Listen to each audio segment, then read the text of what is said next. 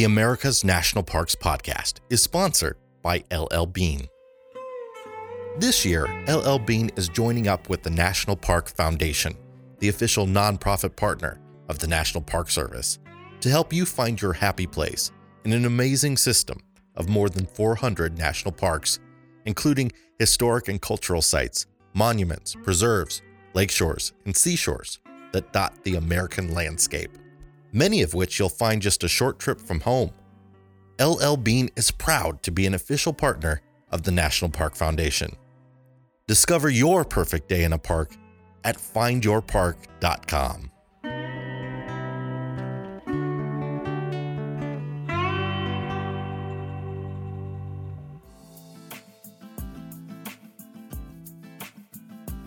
One of my dreams is to stay in a national park lodge at Christmas. What could be more magical? Grand log beamed lobbies decked out in real pine trimmings, the crackling of massive stone fireplaces, and decadent holiday feasts, while miles away from civilization, with the glories of snow blanketed nature in every direction. In order to quench my thirst for a national park Christmas, we've put together this episode featuring stories of Christmas at one of the most special places on Earth, Yellowstone National Park. We begin with the final Christmas of the 19th century. Let me set the scene. More than 40 years before the creation of the National Park Service, Yellowstone was established. On March 1st, 1872, it was the world's first national park. From then to 1886, the park was administered by the Interior Department and managed by a civilian superintendent with limited resources and almost no legal authority to maintain and protect the park's natural features and wildlife. During that time, special interest groups such as concessionaires and railroad and mining companies attempted to commercialize and privatize the park lands. By 1883, Congress had taken note. They transferred control of the park to the War Department protecting Yellowstone from schemes to commercialize it. Congress then appropriated funds for the establishment of a permanent fort in 1891. Over the next decade, 60 structures were erected at what would be known as Fort Yellowstone, mainly cottage style wood frame buildings and some colonial revival style buildings, 35 of which were still in existence 100 years later. Along with the necessary personnel quarters, there was a 10 bed hospital, a jail, and even a bakery. Yellowstone archivist Ann Foster dug up Assistant Superintendent George L. Henderson's description of the just past holiday from a January 1900 edition of the Livingston Post. It's also a story of a happy telegram giving good word to the wife of Colonel Wilber Elliott Wilder, a Congressional Medal of Honor winner, about his safety. Here's Abigail Trabue.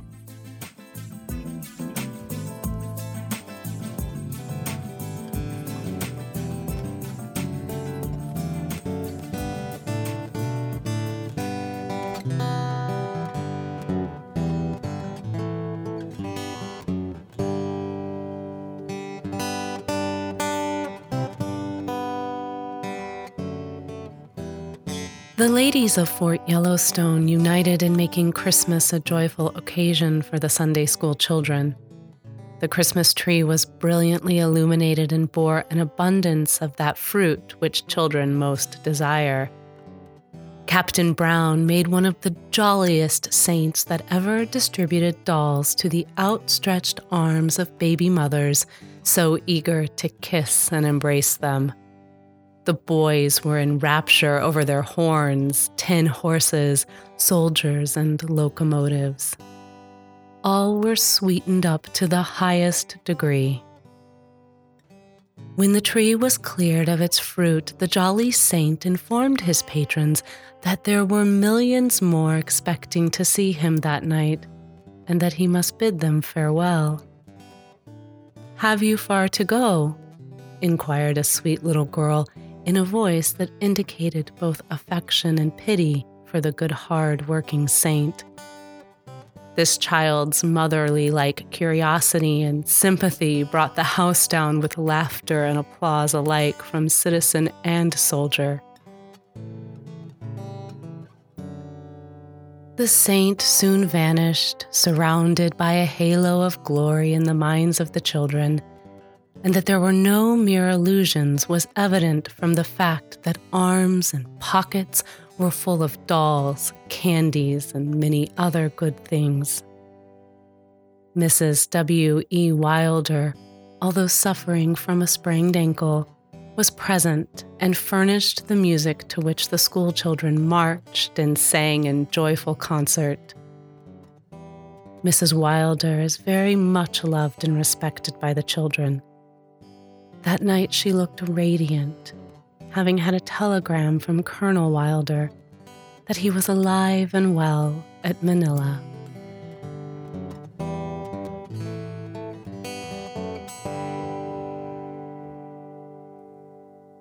Two decades later, the roaring 20s had hit the cities of the East, but Fort Yellowstone was still as old fashioned as it gets.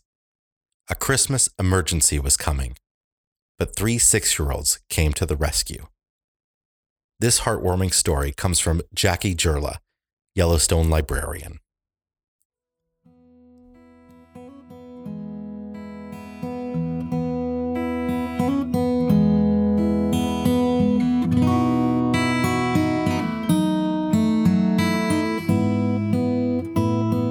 Don Fraser, Bud Trischman, and Spencer Dupree were first graders at the Mammoth Hot Springs School.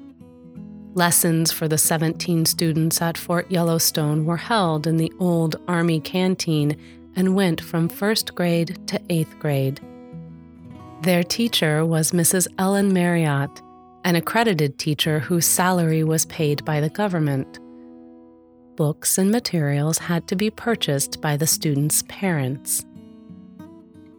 Don Fraser's dad, Jay Fraser, was the assistant chief mechanic in the park after a shopping trip to nearby Livingston, Montana, little Don laid eyes on a battleship in a store window that was made from an erector set. He really wanted it for Christmas, and his mom suggested that he write to Santa. But Fraser's father, Jay, foresaw a problem with Santa's arrival. You know, Old Man Pond closes the park gate every night at 9 o'clock and nobody leaves or gets into Yellowstone until morning, he told his son.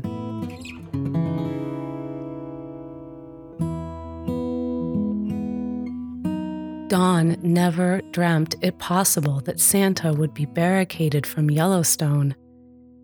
With visions of the Erector set battleship slipping away when Santa had to bypass Yellowstone, Don got with his friends Bud and Spencer to figure out what to do.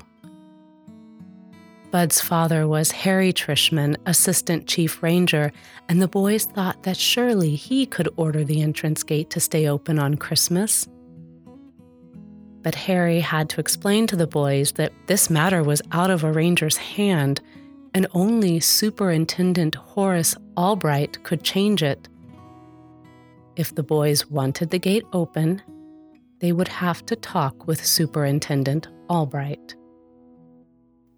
Lucky for the boys, Raymond Edmonds, the superintendent's personal secretary, was a friend of the Fraser family. They reticently went to talk to him, despite being told by their parents to never bother the superintendent and stay out of his yard and not play around his house. Off they went and presented their case to Edmonds, who listened to the six year old's requests, then disappeared into Superintendent Albright's office.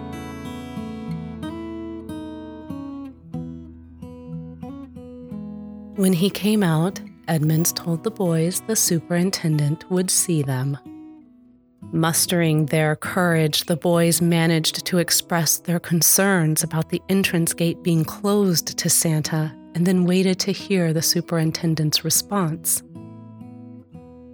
I'll give you some news, boys, said Albright. we may be able to do something, but I don't make or break the rules of Yellowstone National Park. We can, however, make a request to the Department of the Interior if you boys will sign it. The boys agreed. Margaret Lindsley, the postmaster's wife, was sent for, and Superintendent Albright dictated a letter requesting the entrance to Yellowstone be left open on Christmas Eve for Santa Claus. The boys signed the letter. About two weeks went by before schoolteacher Mrs. Marriott announced that the boys were to report to Superintendent Albright's office after school. Normally, they would have been scared, but this time they knew what it was about. When they arrived, Albright had in hand an official Department of Interior order declaring the gates of Yellowstone National Park were to remain open on Christmas Eve and not just for that year, but each Christmas Eve from then on. The letter was framed and hung on Mr. Albright's office for the rest of his tenure.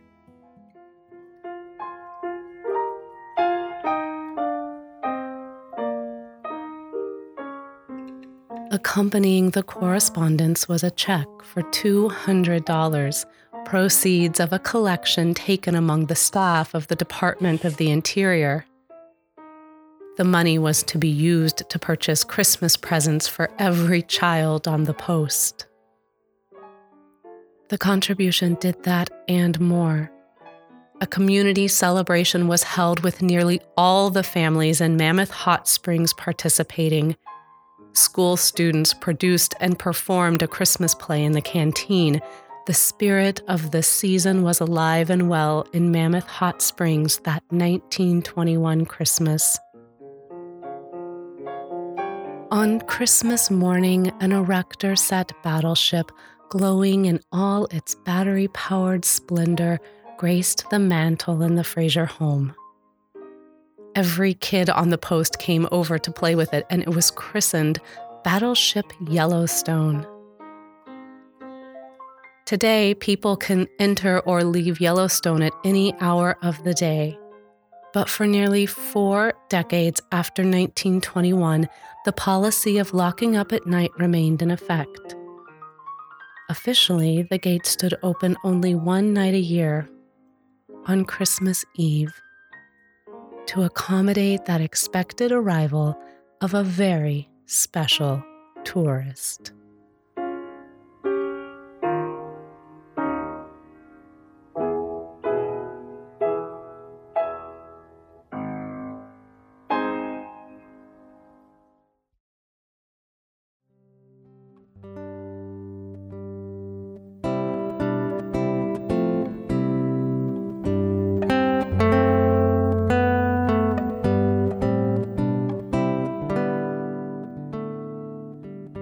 It's unfortunate that at the time, the flying abilities of Santa's reindeer had yet to be documented.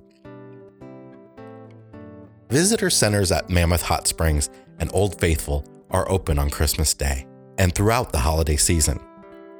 Two Christmas Eve candlelight services are held every year in the Mammoth Chapel, which was built in 1913 for the Army soldiers and their families. The candlelight services are one of the oldest annual traditions in the park as is the giant evergreen lit for the holidays on Officers Row. The Old Faithful Inn is closed this time of year, but the Old Faithful Snow Lodge opens around mid December. The Snow Lodge and cabins in the entire Old Faithful area are only accessible by commercially operated over snow vehicles in the winter. Here you can enjoy a special Christmas dinner on December 25th and sing holiday carols with live piano music. The Yellowstone Forever Institute offers a holiday retreat each year at the Lamar Buffalo Ranch. Spend Christmas relaxing with kindred spirits, searching for wildlife such as wolves, elk, and bison, and taking snowshoe rambles through the snowy wonderland that is the Lamar Valley. To celebrate the new year, employees and guests at Old Faithful head out to the geyser viewing area shortly after midnight to be among the few to share the first eruption of the new year. If several feet of snow isn't your thing, concessionaire employees at Yellowstone celebrate Christmas in August every year to close out the busy season. The decades old tradition has unknown origins, but every hotel in the park is decorated with holiday trees in the lobbies and cookies are passed out to visitors on August 25th, which happens to be the birthday of the National Park Service.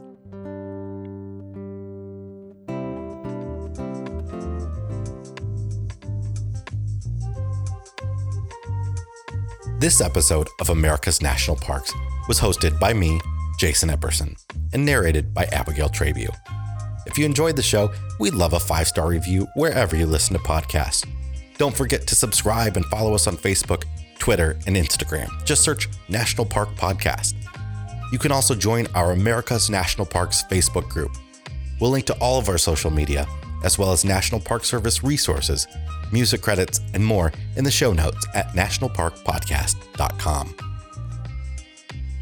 If you're interested in RV travel, give us a listen over at the RV Miles podcast. You can also follow Abigail and I as we travel the country in our converted school bus with our three boys at ourwanderingfamily.com. This land is your land. This land is my land. From California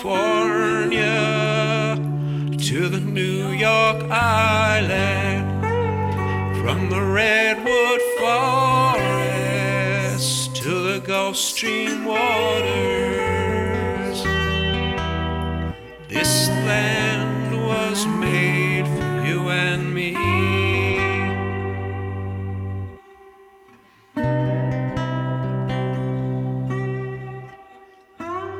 Today's show was sponsored by LL Bean. Follow the hashtag Be an Outsider and visit llbean.com to find great gear for exploring the national parks.